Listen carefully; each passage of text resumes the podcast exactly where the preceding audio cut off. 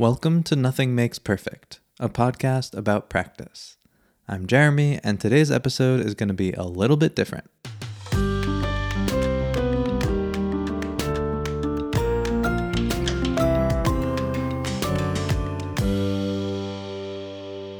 I'm the only one here today, no guest, and I'm going to share three ideas about success in practice.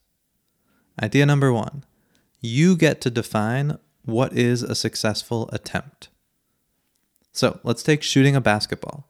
You walk onto a basketball court, grab a ball, and try to throw it in.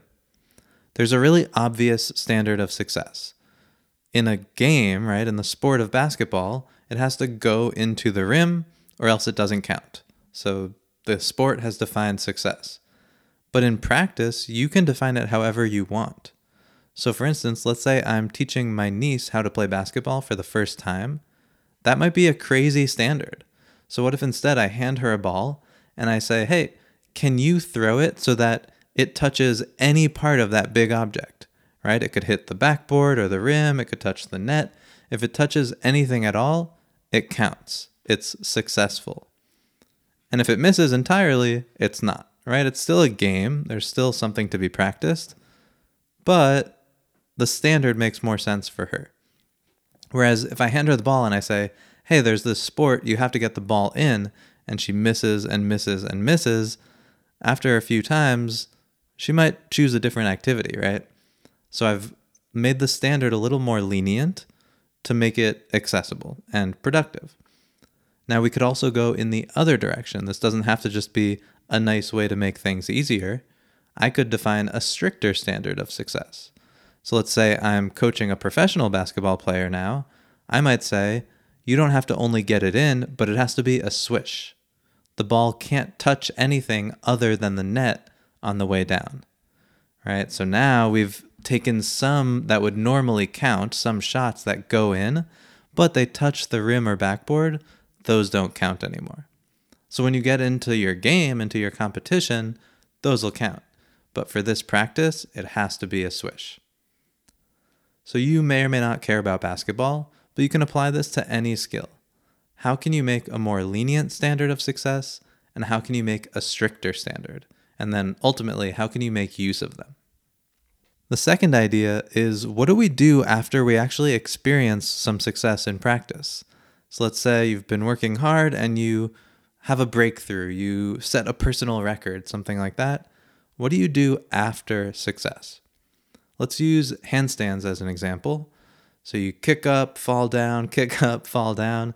Anyone who's practiced handstands is very familiar with this part of the process. But then maybe you get a little bit of coaching, you learn some drills you can do against the wall, maybe you get a spotter, and then there's that breakthrough moment. You kick up, you hold it for a couple of seconds, you freak out in your mind, and then you come down. Huge success, right? Congratulations. I don't mean to take that away from you.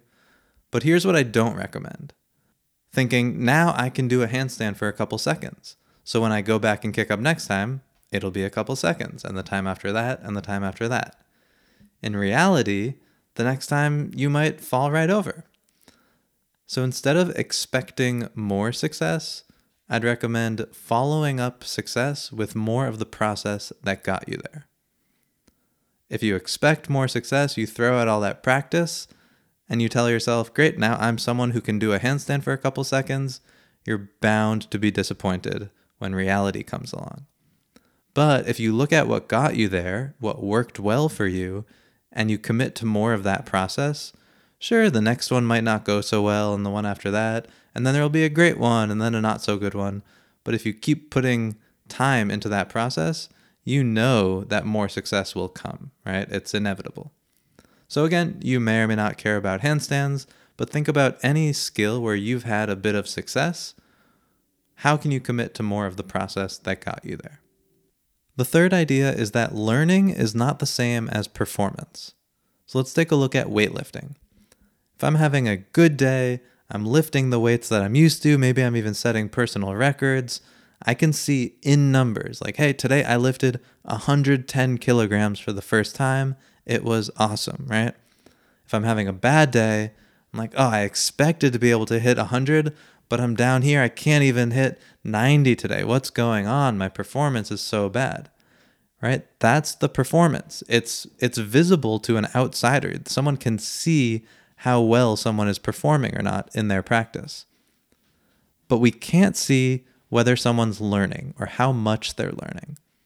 So you could be having a great day but not learning much, or a quote bad day but learning a lot. And learning is what predicts long run performance, right? If you learn a little bit about weightlifting day in and day out, and let's say you practice three to five days a week for 10 years, of course, if you learn over all that time, your performance is going to go up, right? It's it would be crazy to think that you could learn day after day after day and not see an increase in performance. But if we just look at performance, we're going to see it going up and down and up and down, and who knows where that's going to lead.